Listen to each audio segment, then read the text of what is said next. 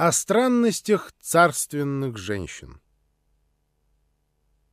Женская половина дворца была сплошь убрана в черное. Смерть мужа вымела из роскошных покоев царицы Ирины все, напоминающее о прелестях земной жизни. Позолотой и киноварию расписанные стены забрали черным сукном, с цветных узорчатых окон нещадно сорвали бархат, и вместе с флорентийскими зеркалами в серебряных рамах затянули черными занавесями. Яркую обивку и причудливую резьбу итальянских кресел убрали в черные чехлы. Пышные персидские ковры застлали черными накидками. Черными скатертями накрыли столы, черными покрывалами кровати. Даже цветочную мозаику полов застелили черными половиками. С полок, со столов, с комодов исчезли посуда, книги, безделушки — все те мелочи, которые любил дарить жене покойной. Оставшееся немного призвано было не скрасить горе, но беспощадно напоминать Ирине, что она сама мертва, что отныне дворец не дом ей, а временное пристанище, в котором не найти ни отдыха, ни покоя. Наверняка Ирина искренне скорбила о смерти мужа. Как все Годуновы, она самозабвенно любила власть, все связанное с властью и всех, кому власть принадлежит.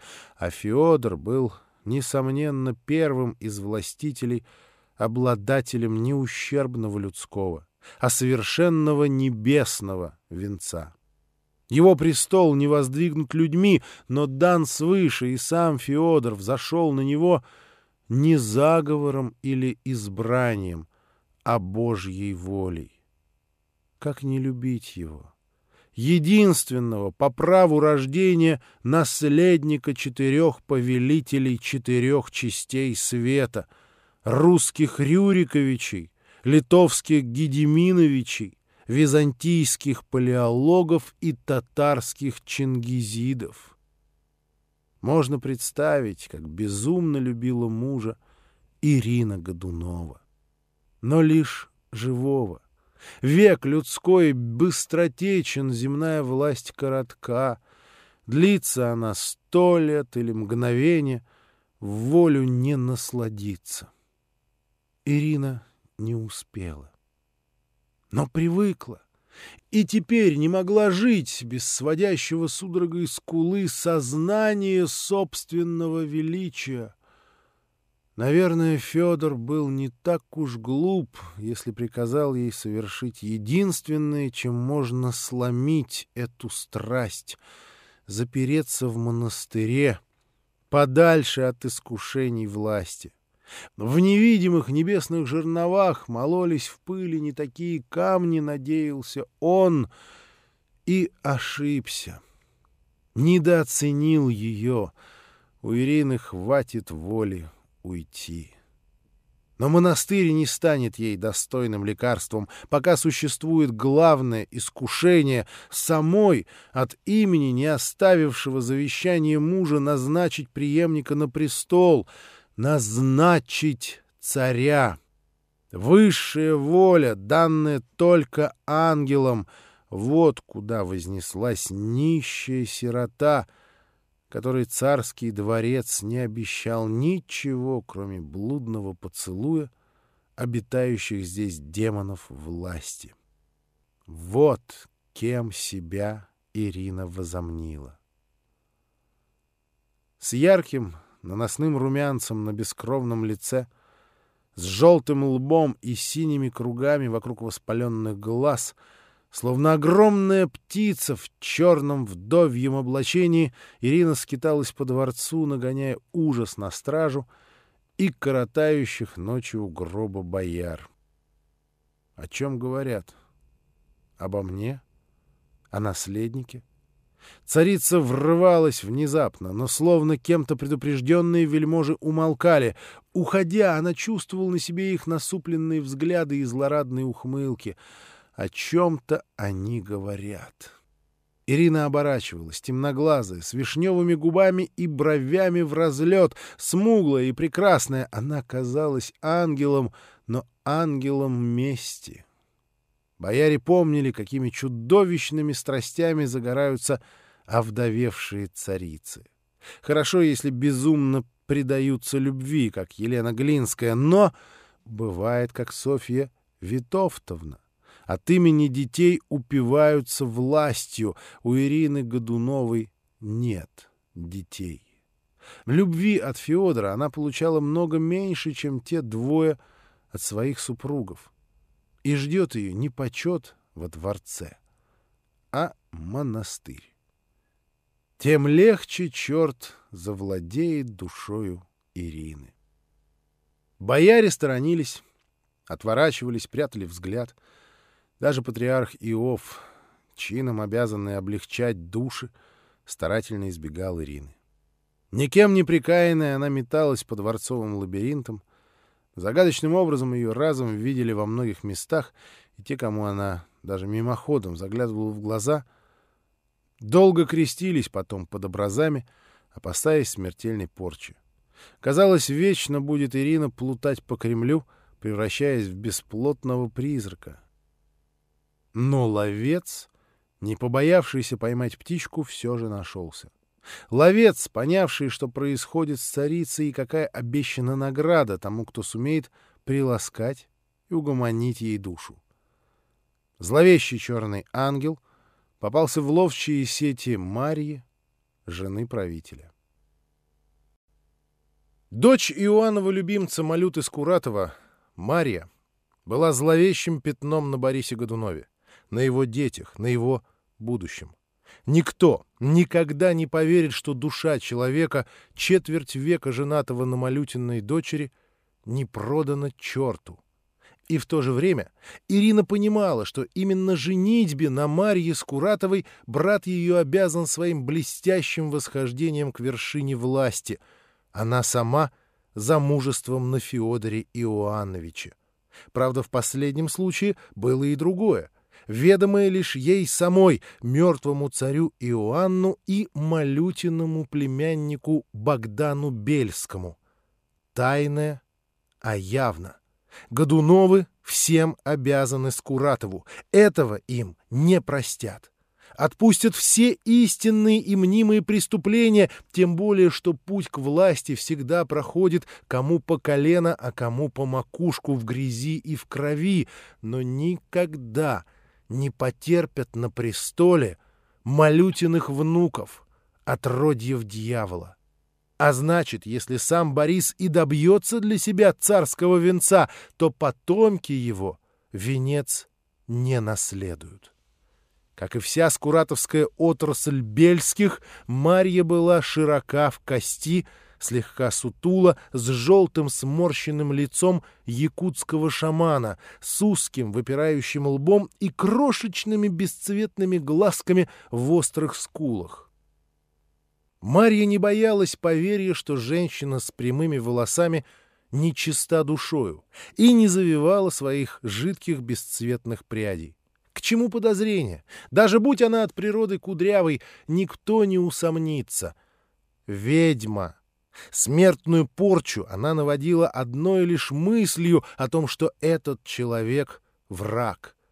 Помеченные ею рано или поздно умирают от яда, от петли, по приговору суда или вовсе случайно. В общем, Марья оказалась настоящим исчадием зла — и современники только гадали, как мог Борис Годунов четверть века любить эту женщину, отвратительную и внешностью, и душой. Ответ прост. Борис любил не ее. Ее он, скорее всего, не замечал. Он пылал страстью к адскому нутру Марьи Скуратовой, унаследованному ею от отца. За что? Оно плодоносило властью, а власть сводит с ума Годуновых. Царица Ирина попалась жене правителя в опочивальне.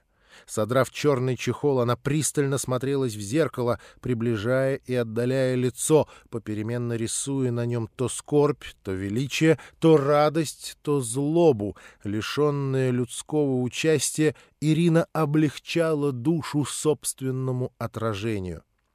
За этим увлекательным занятием вдова не заметила, как в опочивальню проникла Марья. Ни стражи, ни прислуга ее не остановили.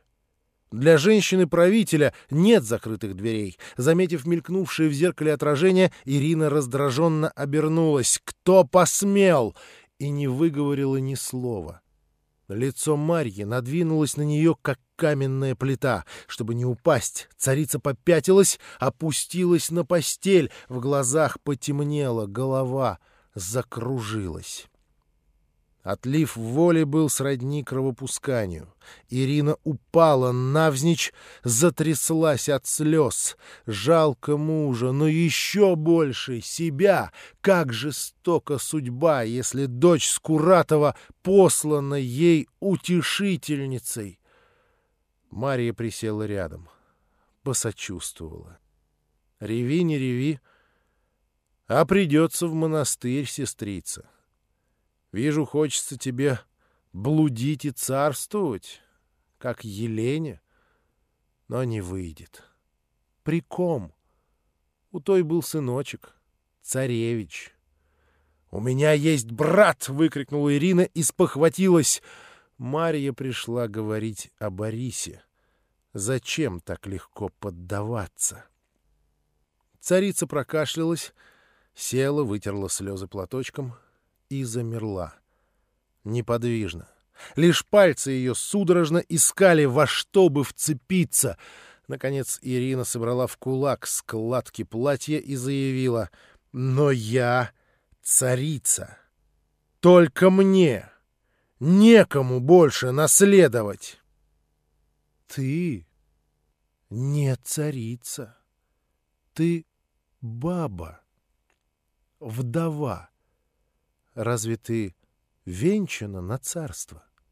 «Нет. За венчанием мужа в щелочку смотрела. У тебя есть сын-малолетка?» «Нет. Ты бесплодна.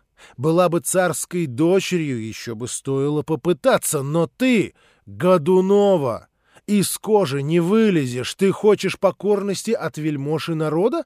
Не будет тебе от них поклонения. Иди уж в монастырь, а хочешь жить царицей? Поставь брата царствовать». «Его не примут, Марья, сама знаешь. Из-за тебя не примут. Ты только назови, что воля де усопшего мужа, а остальное мое дело. Народ сам не ходит, он слеп, ему поводырь нужен и сам не выбирает, ищет себе судью, так пойди в монастырь, от земного очистишься, тебя примут и судьей, и поводырем, небесную волю от тебя послушают, патриарх утвердит, и будешь царствовать Борисом. Родной брат ведь царствовал же Феодором».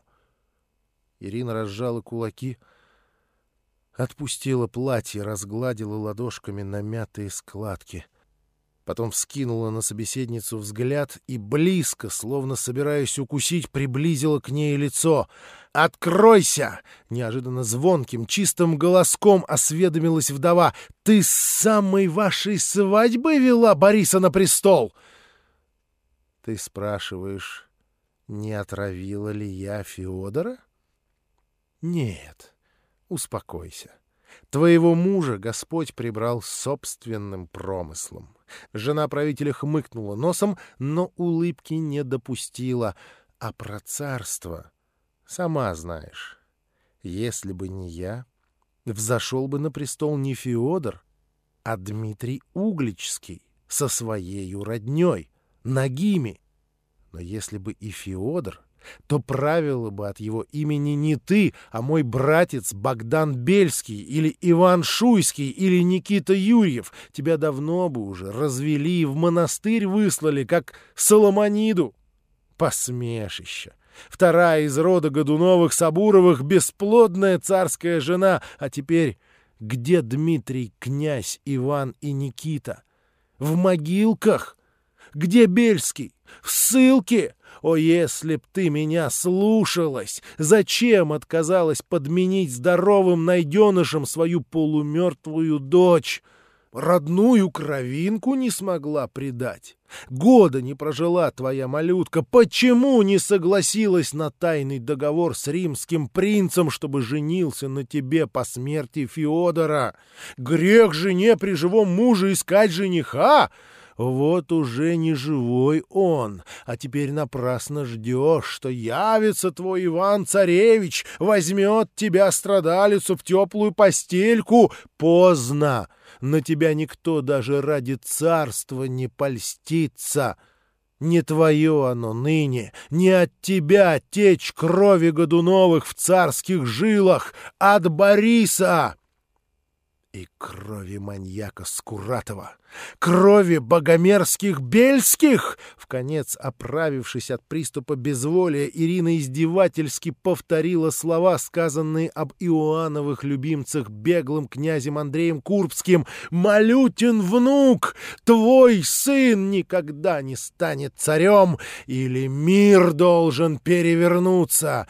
Царица резко смолкла, хотя, похоже, язык ее не испытывал недостатков в словах благодарности за услышанные от жены правителя утешения, но совсем близко, уже во внутренних покоях, внезапно послышались голоса множества людей. За ней пришли, как за Соломонидой. Постригут силой. Не станут ждать, пока похоронит мужа, пока решится сама. Ирина вскочила. Голоса приближались к опочивальне. Осталась последняя. Ирина отпрянула в угол. С полки под иконами схватила древнее, обшитое золоченой кожей писание, прижала к груди. Отчаяние вновь убило ее волю и немедленно вернуло Марье ту власть над своей венчанной заловкой, которую захватила в самом начале разговора. «Ты права, сестра», — угадала Марья движение царицы. «Я на их месте не то, что постригла. Я придушила бы тебя. Без тебя, Борис, бесправен. Воли усопшего нет, и каждый может по-своему попытать венца. У тебя есть только один выход — объявить на престол по Феодоре того, кто не покусится на твои вдовьи печали, кто закроет глаза на земные забавы монахини, на твою жизнь. Жизнь, оживая ты, опасна всякому царю. Только Борис! Сама знаешь, сестренка, только Борис! Шуйский считает себя царем по праву рождения, Романов, по мнению народа, и отдадут тебя в руки монахов. Немедленно! Уже пришли, только твой брат защитит тебя, только он будет тебе действительно благодарен, если наречешь его на царство. Я обещаю тебе, ну, обещай и ты, скорее, стоят на пороге!» Ирина затравленно оглянулась по сторонам. Бежать некуда. Положив ладонь на писание, она только открыла рот, чтобы отдать брату-правителю несуществующую волю мужа, как дверь отворилась. Глянув на вошедшего, Ирина опустила книгу и, забыв о положенной печали, засмеялась в ладонь. Лицо Марьи перекосило от ярости. Жар-птица сама шла к ней в руки. Кто посмел помешать? Невероятно! Но именно тот, кому предназначалась эта добыча. Конюший, правитель и попечитель государства, муж Марьи Борис Годунов. Третий из четверых, допущенных в эти покои без особого позволения. Вот чему рассмеялась Ирина. В руке его блестела обнаженная сабля, но самому Борису было не до смеха. Он даже не заметил ярости жены. В лице правителя хорошо читалось, как трудно дается ему сейчас самообладание. Губы его дрожали от нетерпения или от страха. Под золоченым кафтаном угадывались тонкие английские доспехи. «Зачем тебе сабля, брат?» Смех вдовы резко оборвался, и голос ее вновь стал глухим, будто из подземелья. Золотую палату и грановитую приступом не возьмешь. Думу и собор не обойдешь и силой не напугаешь. Грозный рубил боярам головы и купчишек спускал под лед. А когда дело, просил у них войну и мир, и казну, и согласие своим приговором. Тоже делали дед Грозного и отец, все государи от начала.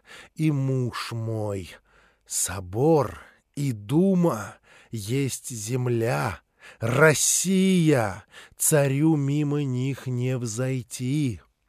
За кого древние княжеские роды, столпы государства? За шуйских, с кем великие московские бояре от Ивана Калиты, стоявшие у престола, с Романовыми, с ними войско, стрельцы и города, кто с нами, родня? Годуновы, Сабуровы, да опричная мелочь, дворцовые выскочки. И патриарх, — возразила Марья, — слепец, — пожала плечами Ирина, — через него переступят. Грозный скольких ободрал митрополитов. Твой отец вместе с Басмановым, помнится, Филиппа Колычева из Успенского собора выволокли с веревкой на шее, будто татары. Промолчал народ, собор проглотил, чем Иов лучше Филиппа. Напротив, я знаю, — прервал сестру Борис, — знаю, что ты скажешь, напротив, что Филипп встал против Иоанновых бесчинств, а Иов потакал преступлением Годуновых. Можешь не говорить, но это так, любезный брат, так считают в народе, поднялась с постели и подошла к правителю Ирина. Иова не послушают, за Иова не заступятся никто, кроме нас. Вот поэтому он с нами, — вновь вмешалась Марья, — до конца, во всем, и мы можем применить то оружие, которого нет ни у Шуйского, ни у Романова. Помогаем хоть сам дьявол, вы двое, сестрица, ты и патриарх, свидетельствуете волю покойного. Так по закону, так идите к народу и провозгласите завещание быть на престоле российском Борису Годунову. И сразу в Успенский собор, к наречению на царство, чтобы после похорон Феодоровых венчать. Но ведь это ложь, побледнела, покачнулась Ирина. Ложь в глазах Господа, погибель вечная. Погибель вечная. «Если прикончишь государство, Борис!» — обернулась Марья к мужу. «Ты что молчишь, попечитель царства? Разве не тебя Феодор назначил конюшем, чтобы по древним московским преданиям ты наследовал престол, если помрет он бездетным? Разве не с тобой уделился он властью, правитель при живом царе? Что ты молчишь?» Сестра моя, государыня Ирина Федоровна, наконец нашелся Борис, пора мне принять бремя царства. Давай на кресте пообещаем друг другу, что рука не дрогнет, голос не сорвется, что будем достойны выпавшего нам долга. Он перекрестился, снял с полки золоченую книгу и с низким поклоном, не как младшей сестре, но как повелительнице, протянул Ирине. Она приняла, положила на писание ладонь уже второй раз за сегодняшний вечер. Но и теперь, едва она открыла рот, кто-то толкнул дверь. Марья вздрогнула, как от выстрела. Ошеломленно обернулась и остолбенела. Жар-птица власти вновь оставила у нее в кулаке лишь палящее перо из своего огненного хвоста. Невозможное случилось. На пороге стоял четвертый. Только его им не хватало. патриарх московский и всея Руси, вселенский пастырь православия, благодатный Иов. Двое дюжих глухонемых послушников поддерживали немощного старца под руки. Его глаза слезились, но чудесным зрением просветленного слепца он видел все, что здесь произошло. С неожиданной силой стряхнув поводырей, Иов захлопнул у них перед носом дверь и, пройдя в опочивальню тщательно, словно капкан, ощупал предложенный Годуновым стул. Сел, выпрямился, унизанными перстнями пальцами сжал двурогий золотой посох. «Незачем, государыня Ирина Феодоровна», — едва слышно выговорил он, — «не клянись, драгоценная дочь моя, без того все состоится». И здесь уж пришедшая в себя Марья не сдержала ярости. «Народ изберет Бориса Годунова? Вельможи на нем согласятся! На земле не ангельские законы, а дьявольские! Тебе ли не знать, пастырь? Иначе не нужны бы были христианам ни цари, ни патриархи! Так что уймись, господин Иов, или народ тебе доверенный погибнет! Овцы без пастухов, ягнята в волчьей пасти! Ты поднят Грозным! Дорога тебе расчищена Скуратовым, в патриархе ставлен Годуновым. Нас четверо, знающих о твоем обещании, данном тогда, когда выбирали вселенского патриарха и Еремию сажать в Москве или возвысить тебя. Даже Феодор не знал». «Еще двое», — оборвал жену правителя Иов, — «еще двое! Бог и дьявол! Отлично! Нам нужны свидетели, чтобы ты не отрекся от клятвы. Она совершена! Я помню, Марья, помню! Нет уж, послушай! Она совершена на мощах святого Петра, первого чудотворца московского, вопреки всем законам и преданиям возвысившего Москву и род князя Даниила, откуда и началось великое православное царство. Ты обещал повторить его подвиг и для блага государства возвести на престол, если угаснет Даниилово потомство, род Годуновых. Ты сам называл его богоданным. Разве царица Ирина и правитель Борис не сделали для России больше, чем иные венчанные цари? Не возвысили православие так, как прежде них только Владимир Креститель? Кто тянул тебя за язык? Хотелось патриаршества, хотелось славы гостомысла. Пришло время исполнить. Исполню. Я не отказываюсь от слов своих, но именно потому, что есть им свидетели в небе и в преисподней. Не хочу, чтобы царство Годуновых стояло на лжи, иначе оно закончится прежде, чем век наш. На Борисе должны согласиться князья и бояре.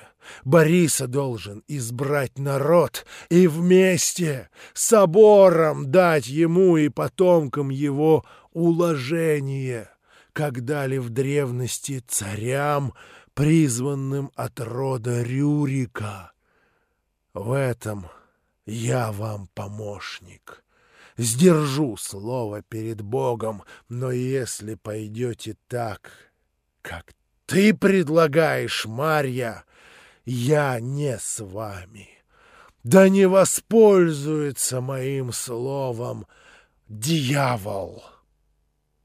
И я не с вами, вновь положила писание на полку Ирина. Тогда все пропало. — вымолвил Борис, и, не спрашивая у сестры положенного позволения, опустился на стул. «Того, что вы требуете, — поддержала мужа Марья, — никогда не случится!» И все четверо погрузились в молчание. Ни один не тронулся с места, чтобы уйти. Им некуда уходить друг от друга. Они скованы, словно цепями. Поэтому молчание было долгим.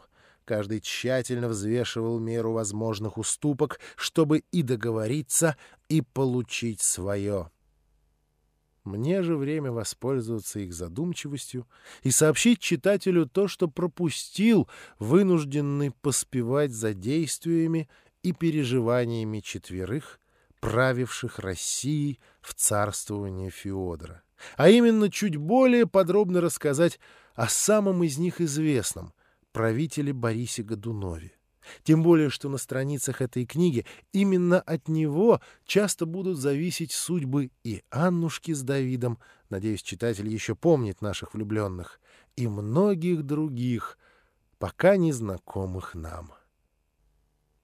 Итак, лицо правителя было чистым, почти правильным, немного, как у большинства Годуновых и Сабуровых, греческим или татарским. В продолговатых темных глазах его самый проницательный наблюдатель не сможет прочитать ничего, а значит, заподозрит мнительность и коварство. Черные резкие дуги бровей и плотно сжатые губы подтверждают это впечатление. Их обладатель не лишен воли, но хорошо знает, когда ее подавлять. Полон чувств, но приучил себя, встав поутру, забывать их под подушкой. В отличие от большинства русских вельмож своего времени, правитель начисто брился, оставляя нетронутыми только длинные по-польски усы. Злопыхатели объясняли эту привычку тем, что борода его растет по-татарски, клоками, как у козла, но на самом деле с раннего детства, живя во дворце при дяде, постельничем Грозного, он привык к зеркалам. Безупречно ровные, сильные щеки и подбородок молодили Бориса. Подтверждали, правитель достаточно молод, чтобы одеть венец. Царствовать, хотя большая часть его сверстников уже покоится в могилах произвола и войн царя Иоанна. Их прах разметал тот же вихрь, что вынес Бориса к подножью престола. Осталась последняя. Детская игра в ледяную царь-гору на вершину поднимается. Только один. Остальные должны умереть по закону власти. В зеркалах Годунов находил вполне приятные черты, но как купец в собственном товаре не замечал червоточины. Слишком широкий нос и бесформенная расплющенная переносица придавали лицу Бориса зловещее выражение. Настолько сильное, что его не смогли обойти даже угодливые итальянские живописцы. Или сами, не ведая того, они нашли в облике правителя те душевные перепады низости и величия, которые сделали его судьбу столь блистательной и столь несчастной. «Вот что, владыка!» — первый воспряла от задумчивости Марья. «Назови свои условия, которые надо выполнить, чтобы ты венчал Бориса на царство». «Условия несложные», — с готовностью откликнулся патриарх. «Или собор назовет его, или завещание. Письменное завещание Феодора или Иоанна. Если не соблюдем хоть одного условия, правителя не примут и быть смуте, хуже, чем при Василии Темном и Шемяке».